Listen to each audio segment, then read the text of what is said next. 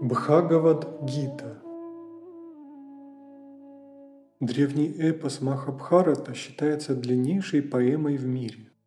В своей изначальной форме она состоит из 24 тысяч стихов, но со временем количество стихов в ней увеличилось до 100 тысяч.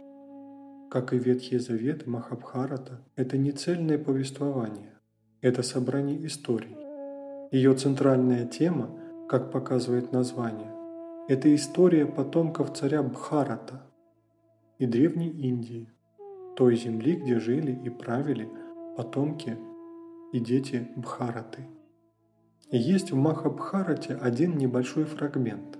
Разговор принца Арджуны и его возничего, воплощение бога-хранителя Вишну, Кришны.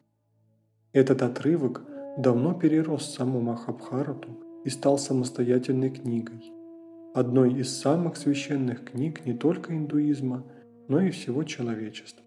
И она называется Бхагавадгита, что переводится «Песня Бога». Глава первая. Скорбь Арджуны.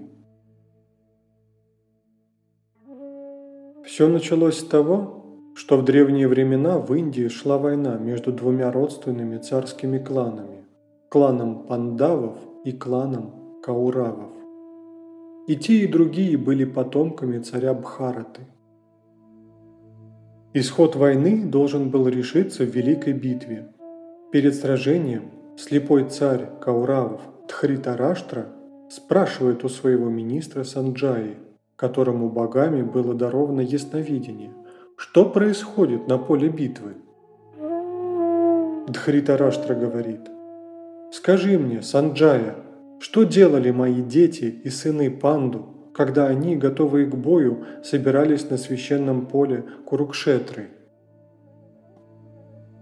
И в последующих стихах Санджая описывает, как Дурьотхана, старший из братьев Кауравов, увидев готовую к битве армию своих противников пандавов, пошел к своему учителю Дроне и поделился опасением, что его собственная армия слабее, хотя и превосходит противника числом.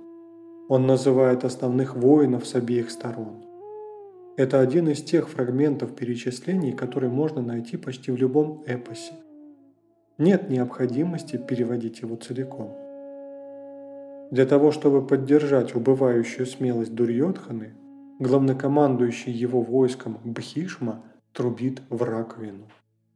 Но этот поступок оказывается неблагоразумным. Военачальники пандавов немедленно тоже начинают трубить, и звук их труб оказывается значительно громче. Как сказано, звук их труб отозвался эхом на земле и небесах. И вот принц пандавов Арджуна обращается к Кришне, своему другу и возничему.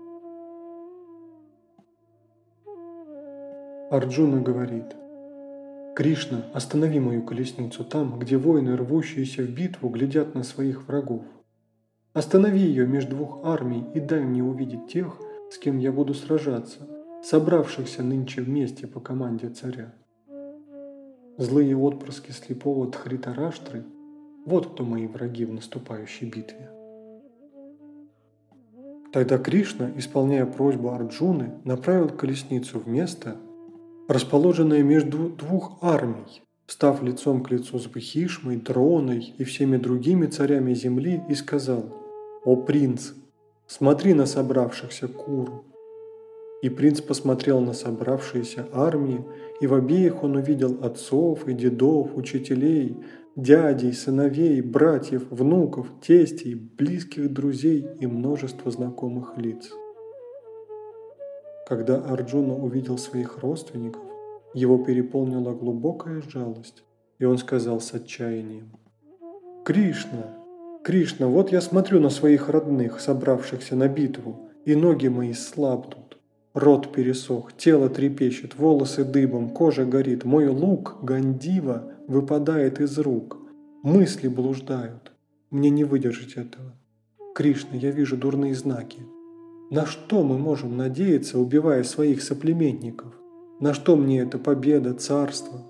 Где от них радость? Как я могу думать о власти и наслаждениях даже о собственной жизни, когда все они – учителя, отцы, деды, дяди, сыны и братья, мужья, сестер, внуки, кузены – все, благодаря кому я мог бы радоваться жизни, стоят здесь, готовые отдать свою жизнь и богатство в войне против нас.